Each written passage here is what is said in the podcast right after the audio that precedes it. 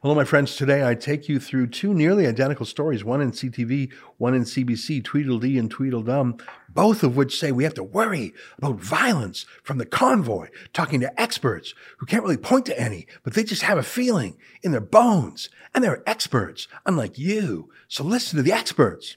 You get the point. That's today's show before I get you to it. I want to invite you to become a subscriber to Rebel News Plus. You know why? Because that's the video version of the podcast.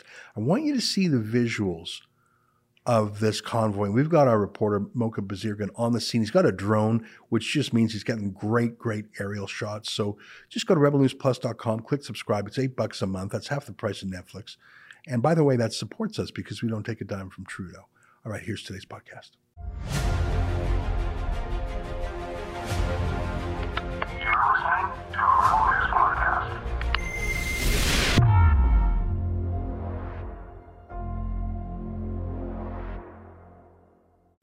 Tonight, they're panicking. They tried calling the truckers racist and sexist and it didn't work. So now they're calling them violent. It's January 26th, and this is the Ezra Levant Show. Why should others go to jail Why? when you're the biggest carbon consumer I know? There's 8,500 customers here, and you won't give them an answer. The only thing I have to say to the government about why I publish it is because it's my bloody right to do so.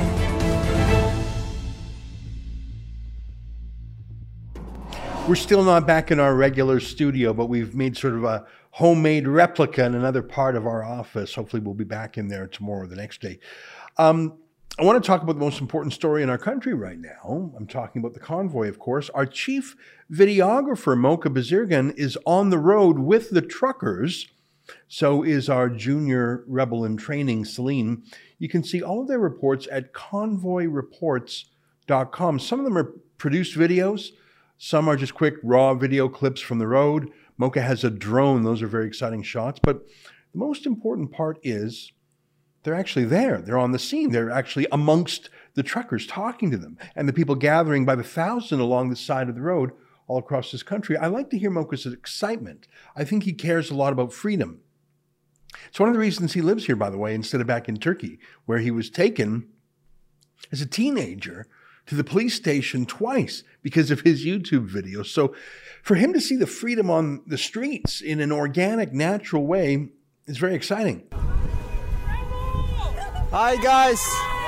How are you doing, guys? I'm doing good. Thanks for coming. Good to see you. So How good to see. you? I'm amazing now that you're here. Yeah, it's my first time here. Welcome to Medicine Hat. Great. Are you from here? I am. Can you tell me, is this the busiest it has ever been in this city? It's the busiest it's ever been. That's amazing. How do you feel about the convoy? I love it. We're uniting. It's how it's supposed to be. What do you think is gonna happen once they reach to Ottawa? We better get freedom. We better get freedom. What's your message to all the Canadians watching all across Canada right now? Love one another. Let's stick together and let's get our freedoms back. Well, Yes. Trudeau down! over. well Yes. thank you so much. Thank you, Rebel. Thank you, guys. Thank Thank you, you. for everything you guys do. Thank you. I Honestly, appreciate it. worldwide. Thank you so much. Thank you. Mocha's our chief videographer, and he's from Turkey.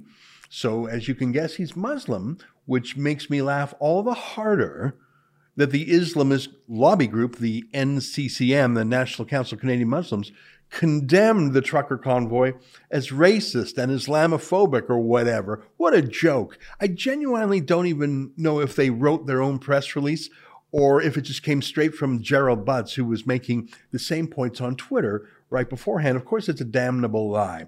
It's a smear, it's a defamation by people who were nowhere near the convoy, but know that if they smear Trudeau's enemies for him, they will be rewarded, including financially. It's so gross, but so utterly predictable. That's Trudeau. And no mainstream media called it out. Maybe it's because they're on Trudeau's payroll also with the media bailout, or maybe because they hate the convoy too, or maybe because they don't want to be called Islamophobic if they disagree with the bullies at the NCCM making that aspersion. The NCCM loves Omar Khadr, by the way, and so does Trudeau, as you know. Trudeau gave that Al Qaeda terrorist a public apology on your behalf and gave him 10.5 million of your dollars too. Here's what I tweeted today in reply. I said, Why won't Justin Trudeau treat the truckers as respectfully as he treats the terrorist Omar Khadr? Hmm. But seriously, have you ever heard Trudeau speak about a real threat to Canada, foreign or domestic, in the language that he and his cronies use to demonize peaceful democratic citizens who just don't share his views? I mean, besides the case of Omar Khadr, look how obsequious Trudeau was towards the Chinese Communist Party as they held two Canadian hostages for a thousand days. Trudeau would never be as cruel and abusive to them, to the Chinese communists, as he is to Canadians he dislikes. On sent que la sécurité est accrue autour de vous. Là. On sent que c'est euh, c'est plus dangereux peut-être en ce moment pour vous?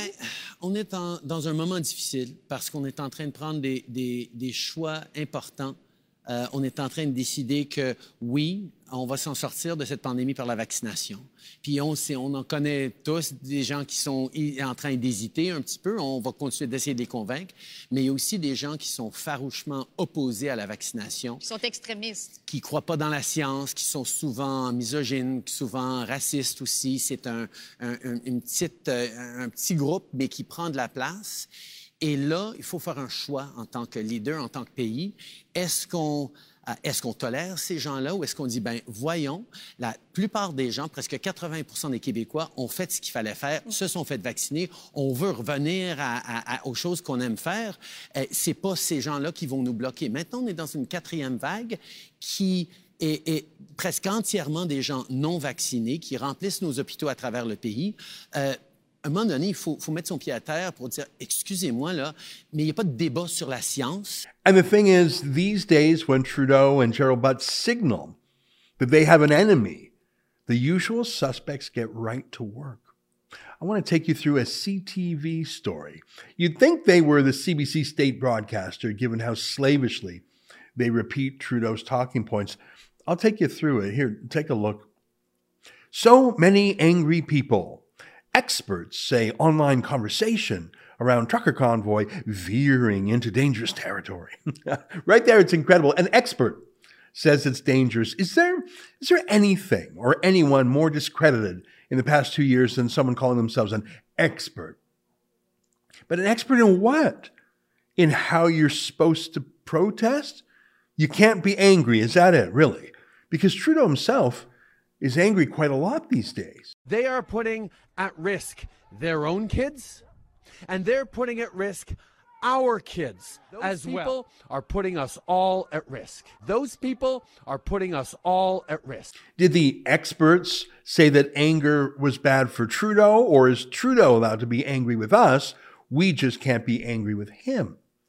What does this expert say about our feelings? Are there certain feelings we're not allowed to feel towards Trudeau? We're, we're, we're allowed to feel love, admiration, gratitude, obedience, and, and are there also some feelings we're not allowed to have? What does the expert say?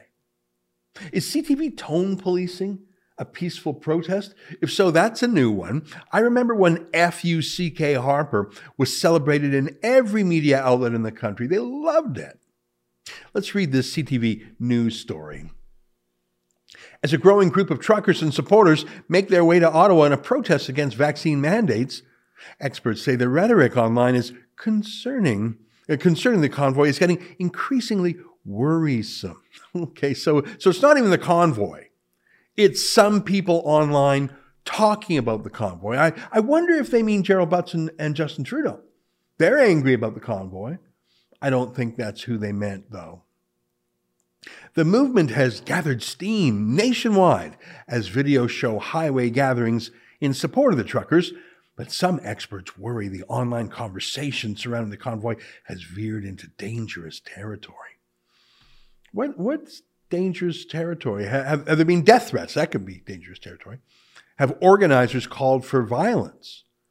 No. There are people who genuinely believe that this is overreach by the federal government. But there are also a lot of other groups that are involved and individuals who are involved who have a long history of very overheated rhetoric. Kurt Phillips, founder and former lead writer for the Anti Racist Canada, told CTVNews.ca in a recent phone interview. Overheated rhetoric, eh? Wow. Whew. Watch out for that, people. But Is this one of those experts that they're talking about, Kurt Phillips? I know who Kurt Phillips is. He's an Antifa sympathizer. You know, the violent thugs on the left. In fact, believe it or not, it was a he, he, he was a secret Antifa sympathizer while working as a school teacher. He was active online using a fake online identity. It was insane, and we at Rebel News revealed who he was. Remember this? Of incompetence, the CBC's Fifth Estate has accidentally released the identity of a longtime Antifa informant. This is someone who works with, employs, and shares information with members and supporters of the violent Antifa movement. The CBC was intending to cooperate with Phillips to conceal his identity. However, when facial images were matched up, none other than Kurt Phillips, a Catholic school teacher in Drumheller, Alberta, was exposed as the mastermind behind ARC Collective. ARC is a blog that was curated by Phillips for over a decade until he recently resigned after his mask was removed. Phillips's blog has shared the personal information, the addresses, photos of homes, names, and faces of people who Phillips unilaterally determines are fascists. Rebel News reached out to Phillips. We sent him a list of questions with hopes that we could get his side of the story. However, that went completely ignored. So, so he's their expert. Well, maybe he's an expert in violence, but not in a good way. He has been a defender and supporter of violence, not just word violence, but real life actual violence. That's what Antifa does. That's Kurt Phillips. Do you think CTV doesn't know that? What is Kurt Phillips' expertise other than he smears conservatives and supports violent leftists and Antifa? Even though the organizers say it will be peaceful, Phillips said he's seen people online calling the trucker convoy Canada's version of the U.S. Capitol insurrection on January 6, 2021, for the truckers to ram their trucks into Parliament. And people encouraging the hanging of politicians. Really? It's odd that CTV doesn't actually show you any of that, do they? Or cite it. But the thing about random anonymous online comments is that they could literally be written by anyone anyone who is known to whip up online hatred using a fake identity, like, you know, Kurt Phillips, in fact. I wonder if he wrote those comments he's condemning. Frankly, I wonder if they even exist. We were never shown them by CTV. This is journalism, apparently. But just a question was January 26th about ramming trucks into things? Is that, is that what happened down there?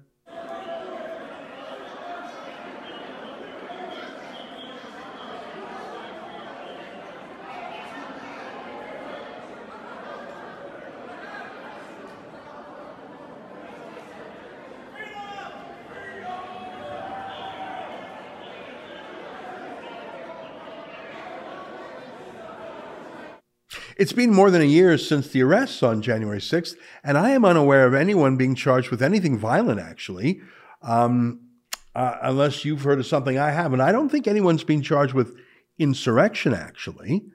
I have seen a couple of people plead guilty to the lesser charge of illegal parading, as in they meandered through the Capitol and they weren't supposed to. No ramming with trucks, though. That, that actually didn't happen.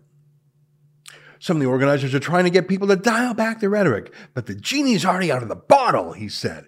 People are energized in an incredible way right now, and it's hard to see something not happening. I don't know if it would be on the scale of January 26th uh, uh, in the United States, but there are so many angry people. So this is their expert. And his expertise is a weird fantasy where his enemies are as violent as his actual Antifa friends are.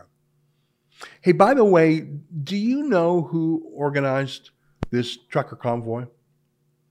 Not some violent Antifa activist.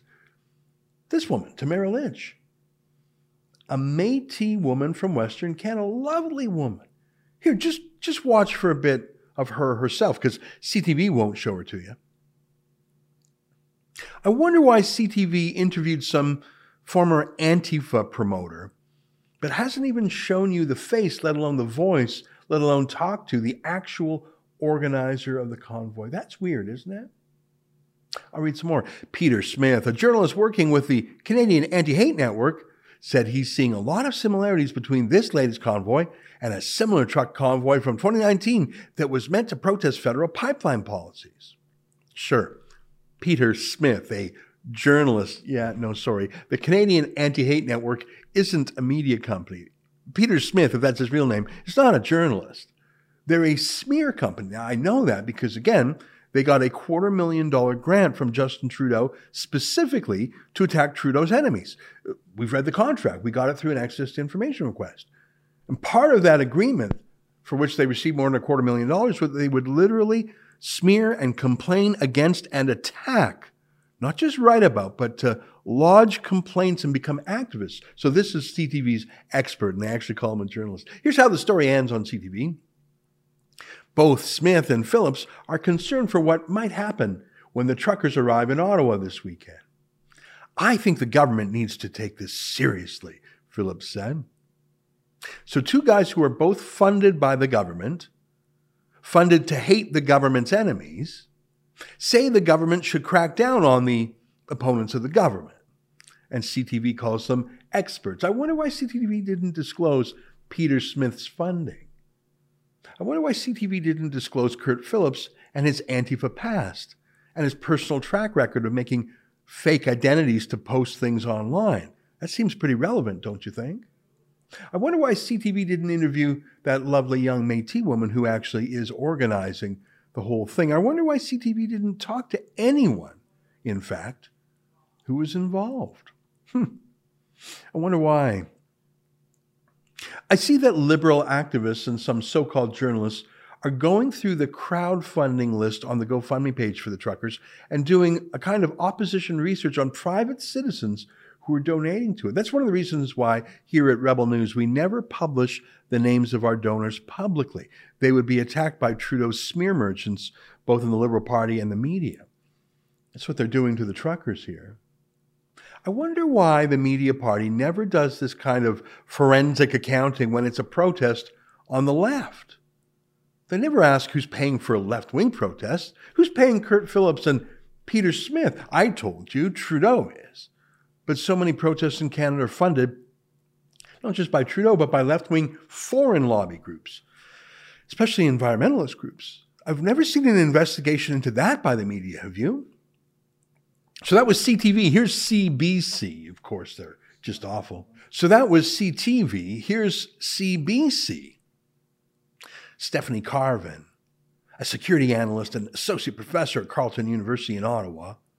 She said she has seen groups cite plans to smash through walls, bring rope to hang politicians, and generally cause violence. While it's not clear how serious any of these threats are, Carvin is urging caution. From a national security perspective, I do think a lot of people do have January 6th in mind, she said. When you have a convergence of a number of angry people who are angry at an establishment and a symbol of that establishment, the parliament buildings, right there, there is, I think, the potential, not the guarantee, but the potential for things to escalate. So we have another expert on our hands, a security analyst, saying the exact same thing as CTV said. Of course, she works for the government too. She hates conservatives too. It's her calling card. What are the odds that the entire public policy establishment, at precisely the same time, says precisely the same things in every media outlet? What are the odds? It's like on a long weekend when every gas station raises its gas price at the same time. What a coincidence! Hey, I got a question for our security expert here. Did we hear from her, Stephanie Colvin or Kurt Phillips or Peter Smith, when more than 50 churches were burnt or vandalized in Canada last year? Did we? Did we I, I don't recall hearing from them. Why not? How about a couple years ago when environmentalist groups blocked roads and railways? Did we hear from these security analysts about angry protesters and who was funding them? Or how about when Black Lives Matter burnt down a dozen U.S. inner cities, and then started their antics in Canada. Did we hear any cautions back then? Any investigations into who was funding them? No? No tales of anonymous online chatter? That tells you all you need to know. Never trust the mainstream media. And anyone who calls themselves an expert, hmm, well, that's just your cue to be twice as skeptical. Stay with us for more.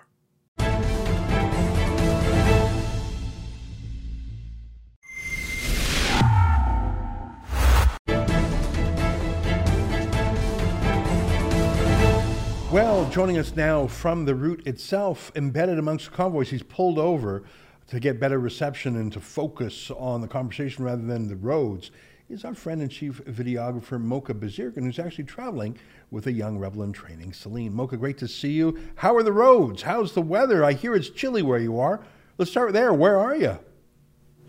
Well, I'm just an hour away from Winnipeg. I just pulled over where I found good internet connection. The roads in general in Ontario are pretty good, decent. It's there's a lot of snow, but the roads are clear.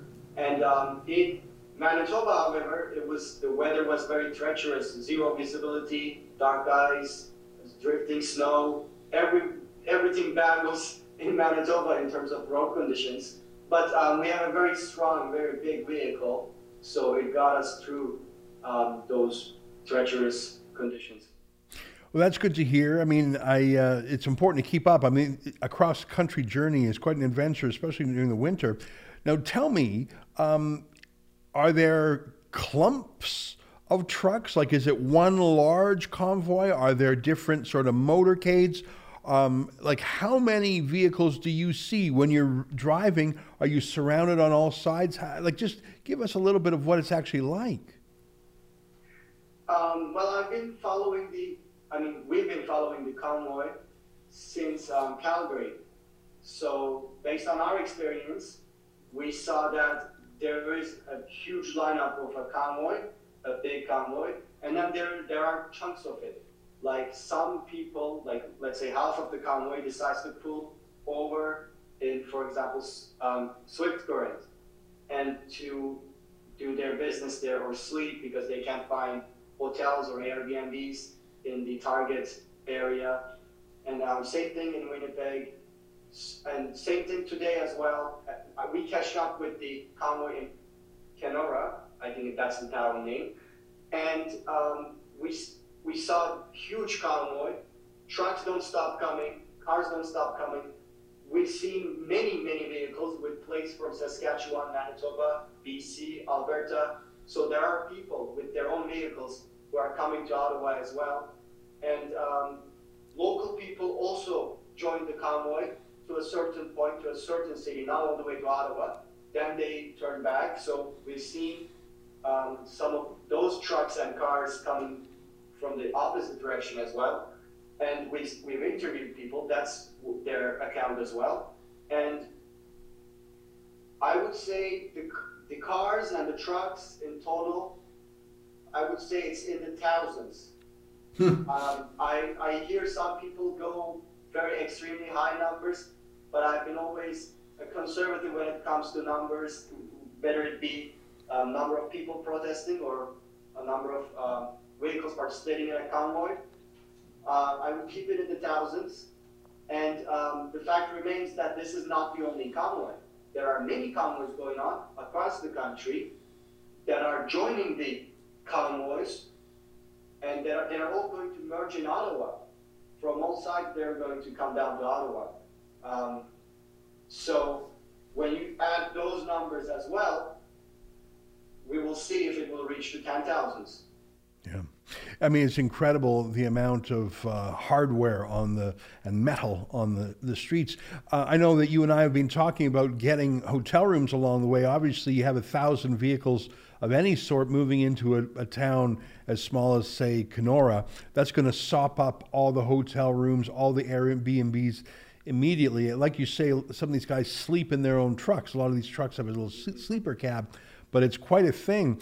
Now, one of the things that Sheila Gunn Reid told us uh, when she was covering in Edmonton is that along the way, um, the, high, the Department of Transportation was requiring these truckers to pull over on weigh scales, which is something you do with a fully loaded truck to make sure it's not overloaded, check the logs of the drivers, make sure they're getting enough sleep, etc. But the way Sheila described it, it sounded like they were being punitive, that they were just doing this to harass the convoy. I've also heard other reports in some places that the police are really friendly. Have you had any observations of how authorities along the way have handled the convoy? Well, it is true. In Alberta, the government um, compelled the trucks to go through the scales, which caused an enormous delay. And we are still um, feeling the effects of that delay. um, one of the worries is that my understanding from Celine, my coworker, um, sh her father is also a truck driver, and she has informed me that truck drivers are compelled to take off and sleep after putting a certain amount of um, hours driving. I think that's 40 hours. Is that correct? Yes, 40 hours. So there's that concern because if they, they are on the road for 40 hours and they can't make it to Ottawa, that is going to create problems for them.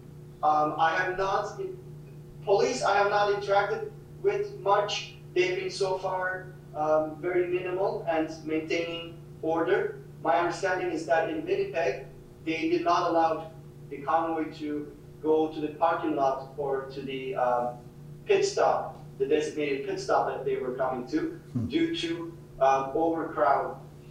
There were so many people there, so many cars. Uh, apparently, police said this is too dangerous. They just can't enter with their um, these long trucks. Someone could get hurt. So, and that caused an enormous traffic in Winnipeg, hours long. Um, it caused us like we just couldn't get through to the place. And you have seen our drone footage in Winnipeg and how such an enormous traffic there was. Yeah, that was incredible. I really love the drone footage you have. Uh, now, you mentioned you're traveling with a rebel in training, Celine. I understand she's actually there. We haven't met her yet. I wonder if you can uh, move the cell phone upon which you're speaking. We'll just say a quick hello, just because uh, we haven't uh, yet met her on the show. In fact, uh, um, hello, Celine. Uh, why don't you just introduce yourself to our rebel viewers? Tell, tell us a little bit of. He says, you, "Can you introduce yourself?" Oh yeah. Hi, my name is Celine. Um, I'm from Calgary, uh, rebel in training, and I am with Mocha Bezirgan on the way to Ottawa to document the convoy and everything that's going around around that. Well, that's great. I, I guess Mocha's got the the uh, headphones on, which is why you can't hear my questions. Um, maybe we could have uh, Celine's thoughts on it, not just as a rebel in training, but also as the daughter of a truck driver. Um, is there a certain spirit of truckers that this taps into? Because of all the different industries in the country nurses, police, firemen, government workers, flight attendants I mean, so many industries have had meek protests against the mandates. Is there something about truckers that caused them to have the boldest protest yet? I don't know if you can pass that question on to Celine. I know you've got the headphones on. Ezra is asking if, um, if you, as a daughter of a truck driver, how do you feel about all this? As you know, many um, people across other sectors have protested in a meek way, but truckers are really getting a, um, putting a strong stand.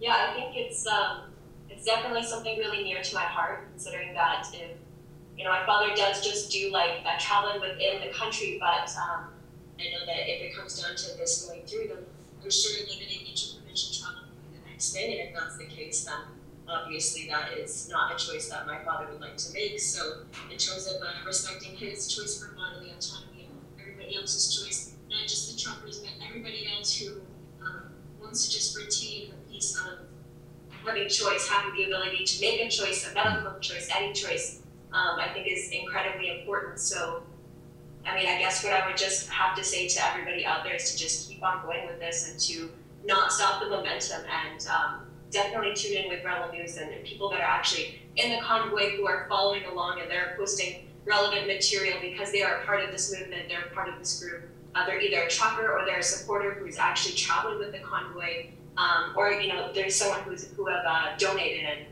um, I think that just speaks for itself. It's not just truckers that are here that are part of this. It's very much uh, so much. It's on a global scale, much bigger than people are able to even be able to um, comprehend. I believe uh, just to be able to gather crowds from you know BC, Alberta, uh, Saskatchewan, Manitoba, Ontario, Quebec, everywhere. There are people from everywhere. We see plates that are, it's just really incredible and beautiful to see because I don't think that we have actually been able to unite in such a way. Um, and it's been years that this has been going on for the restrictions and mandates and whatnot. And it's very hopeful and it's a really beautiful thing to be a part of. Celine Gallas, Re- Rebel in Training, great to talk with you. Thank you. Back to you, Mocha. You're the drone operator. I love those visual shots. Uh, You're showing a lot of, of vistas, and it's quite a feast for the eyes.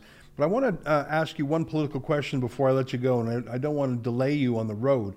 Um, I, I did my monologue today about two stories, one in CTV, one on CBC, but they're really everywhere in the media.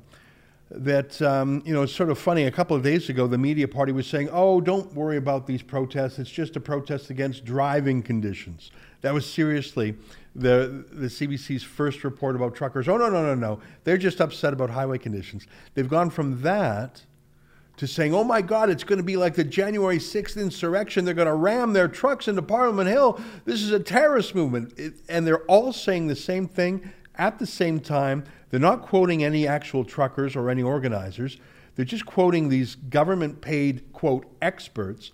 What do you make of the extreme demonization uh, by, the, by the entire political media establishment of the, of the truckers? I mean, it just happened so quickly, too.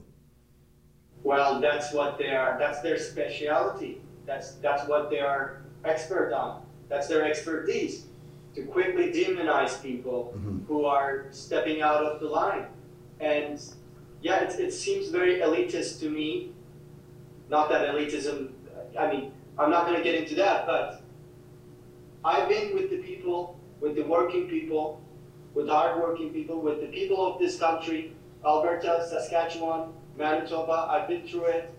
And um, everywhere, in every intersection, I've seen wonderful people, beautiful people. I have said this in our last interview because I've been traveling to Canada for a long time now. I've been to almost everywhere, although it's a very big country. And I, I will say it again Canada is composed of wonderful people. That's what I have witnessed throughout the journey within the convoy and with people who are supporting it. You can, you, you must have seen my interviews with them.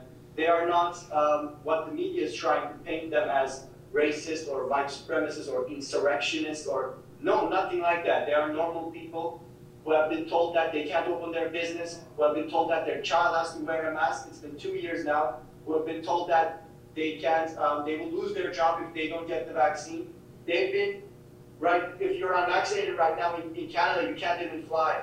You can't go to a restaurant. Like this is the degree that the politicians, the ruling party, has taken against them, yeah. and they are for the first time having a national pushback, having a national protest against it, and really showing their numbers, mm-hmm. really showing. I mean, you have seen my videos it composed of very diverse people, diverse communities.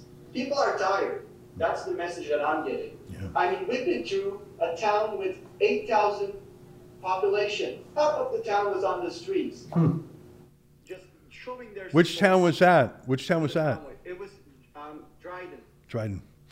You know, it's it's funny listening to you. I was thinking because uh, I, I, we talked about the fact that when you were in Turkey as a young uh, man, you were arrested, you were taken to the police station twice because of your YouTube videos, and uh, that's I, I think you, you've had a lifelong love of freedom, and it just makes me chuckle because one of Trudeau's funded attack groups said that the convoy is Islamophobic, and I thought, well, I better check with Mocha uh, to see if uh, if that's true. I know it's not true, but there are people of every. I mean, a lot of truckers are visible minorities. A lot of truckers are Sikh for whatever reason. It's just a fact, and but but I think one of the tricks of the government is to project onto you their own sins. So Trudeau dresses in blackface, he'll call you racist. Trudeau groped a reporter named Rose Knight, he'll call you misogynist. And and here's my point Trudeau says this, Trudeau and his people, Gerald Butts and his media says, this convoy is a threat, it's insurrectionist. But who is the one who has upset our democracy, who has shut down Parliament, who has shut down our civil liberties? Once again, Trudeau is projecting his own sins on his critics. These truckers have not violated anyone's liberties at all. It's Trudeau and the establishment that have. But he's putting, he's, he's very clever that way. He accuses his opponents of what he's doing. He cries out in pain as he hits others. It's quite a move. Last word to you, Mocha. What's next? Where are you off to next, and, and what's the schedule looking like? Well, we're off to Thunder Bay. We're on our way to Thunder Bay. We'll, we'll be there about one and a half hours. But I have to tell, I have to say, this is just watching the Canadian government acting out so weirdly like this and exaggerating things and just projecting things that are not true onto these peaceful people, these wonderful people that I have met, that I have interviewed. Well, some of them are rebel fans. Some of them knew me from a kilometer away. They, they knew me and um, called my name. Well, all I gotta say is it's just funny because I, I, I was in Turkey when the coup attempt happened in 2016.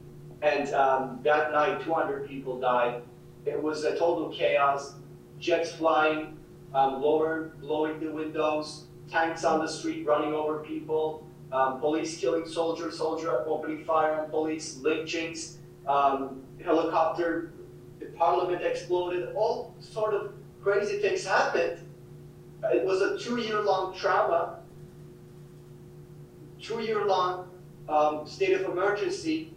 Unbelievably, everyone was getting jailed, fired, all this crazy stuff happened, and yet still some people in Turkey were saying that this was a teeter to benefit Erdogan. Now, my point is that I've seen that, and then I see January 6th, and they called it an insurrection. And then I see the trucking convoy and the Canadian government's and the media's reaction to it, and it just makes me giggle. It's just West, you know, first world um, problems, I guess. I don't know what to say. It's it's really funny because they are they are not used to facing resistance. Yeah. They are not used to it. And of course, the, pe- the key point is uh, what you described in Turkey was violent resistance with, with shootings and tanks and military weapons. January 6th, they called it an insurrection. No one's actually been charged with that. It was quite modest. But this trucking convoy is, by every measure, completely peaceful. But they're trying to pass it off as the violent threat when Trudeau and the premiers are the ones who have sent police after people who are not wearing a mask or people who are not getting jabbed. It's incredible. And I take your point that it's sort of a first world problem to say, oh my God, people are protesting. This is a peaceful protest. These truckers aren't even blocking the road. Like I've seen in other jurisdictions, truckers block an entire road as a political protest to slow down the rest of the traffic. That's this this convoy is not doing that. Well, I tell you, Mocha, it's great to have your perspective, and that, that anecdote about what it was like in, in Turkey in the attempted coup is very uh, illuminating. But I think the commonality between Erdogan and Trudeau is this both of them uh, will use any incident, real or imagined, to demonize their opponents and then use that as an excuse to take rights away from their opponents. I think there is an authoritarian commonality between Erdogan and Trudeau. I don't think Trudeau is as bad yet. He hasn't gotten away with as much yet, but he has told us that China's basic dictatorship is the country he most admires. So maybe he wants to get there. Listen, my friend, I could talk with you at great length, and and uh, and we will talk more. But I want to let you get back on the road. Give our regards to Celine, the rebel in training. Uh, keep sending that footage. I love the drone footage. Keep interviewing people, and we look forward to our next update. Sure. Thanks for having me. Thank, thanks for having us. Right on. Well, there you have it. Mocha Bezirgan and Celine Galas on the road, about an hour outside Thunder Bay, reporting from the convoy. For all of their reports, go to convoyreports.com. You can chip in to help cover the costs of the journey, from hotels to meals to that nice big car they're driving, so they don't slip off the road in the Canadian winter. Stay with us. More ahead.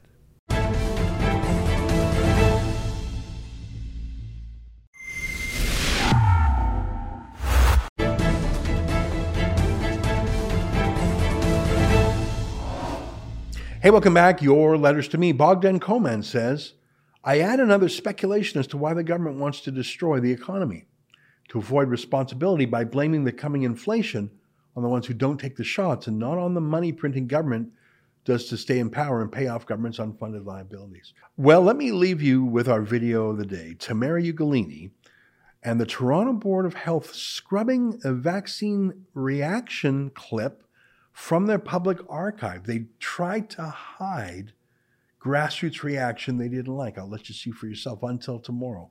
On behalf of all of us here at Rebel World headquarters, to you at home, good night. keep fighting for freedom. And here's Tamara's vid.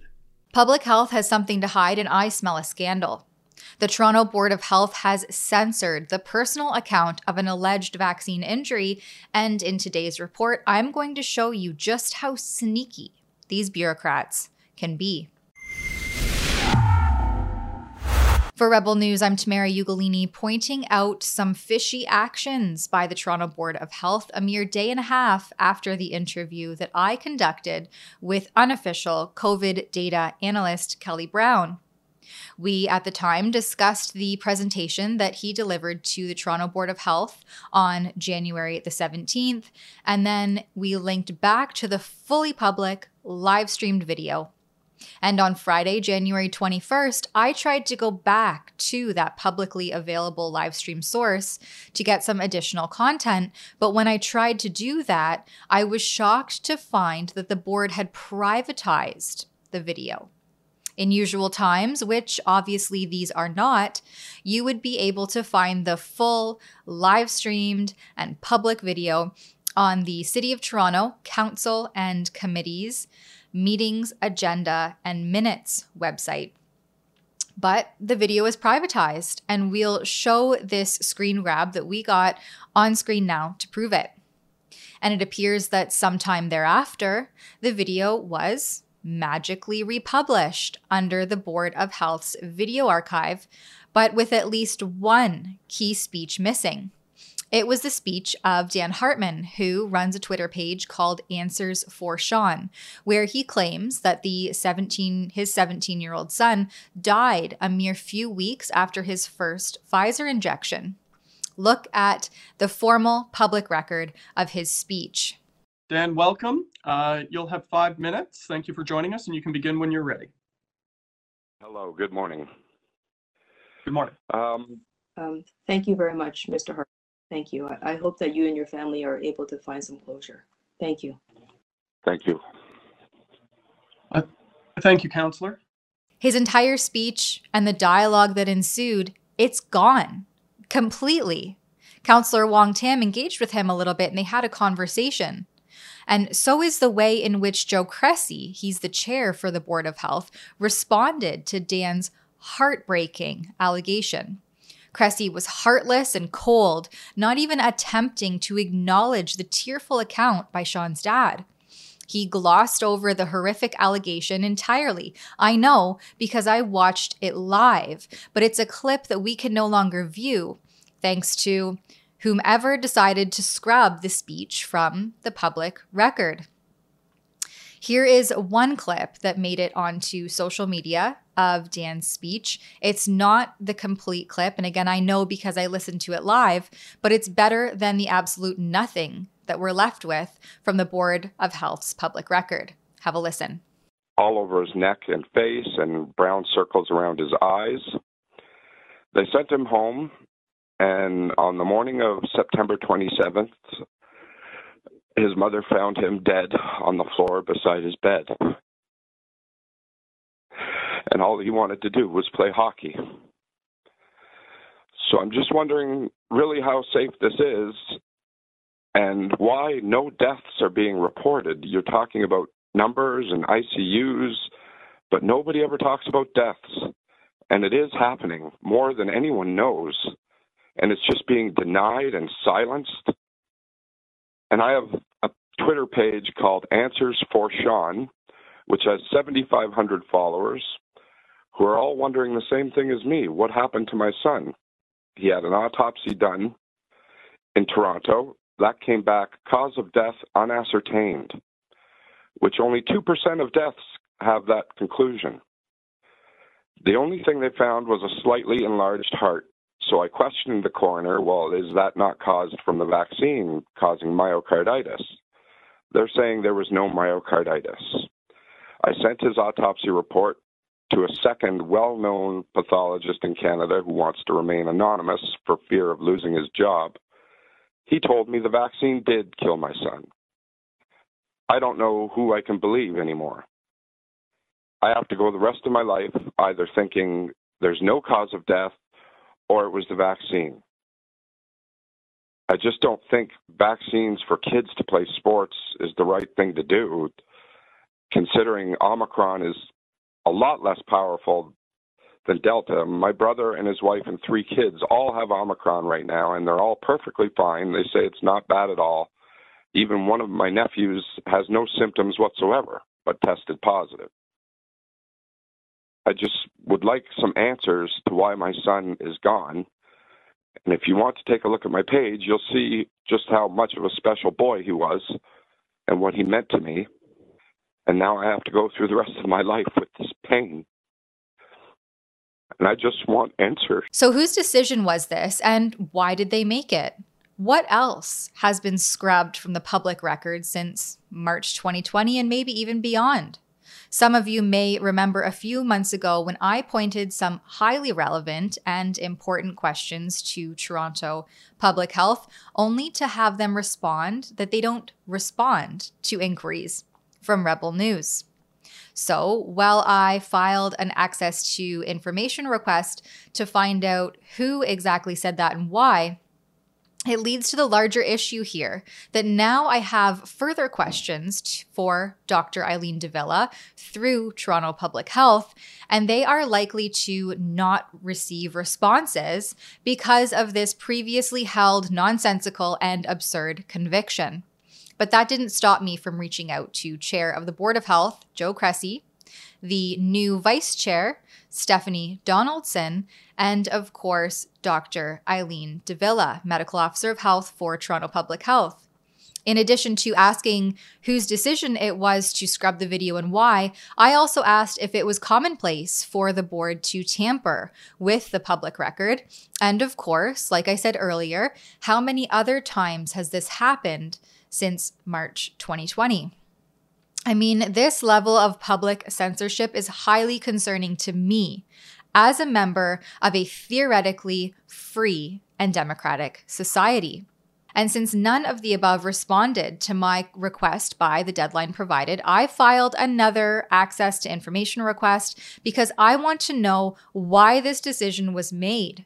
Ontarians, the Canadian public, and people everywhere need to be made aware of these kinds of allegations, and they need to be thoroughly investigated to determine accurate cause of death and inform others to provide true consent to these, yes, still experimental injections. For Rebel News, I'm Tamara Ugolini.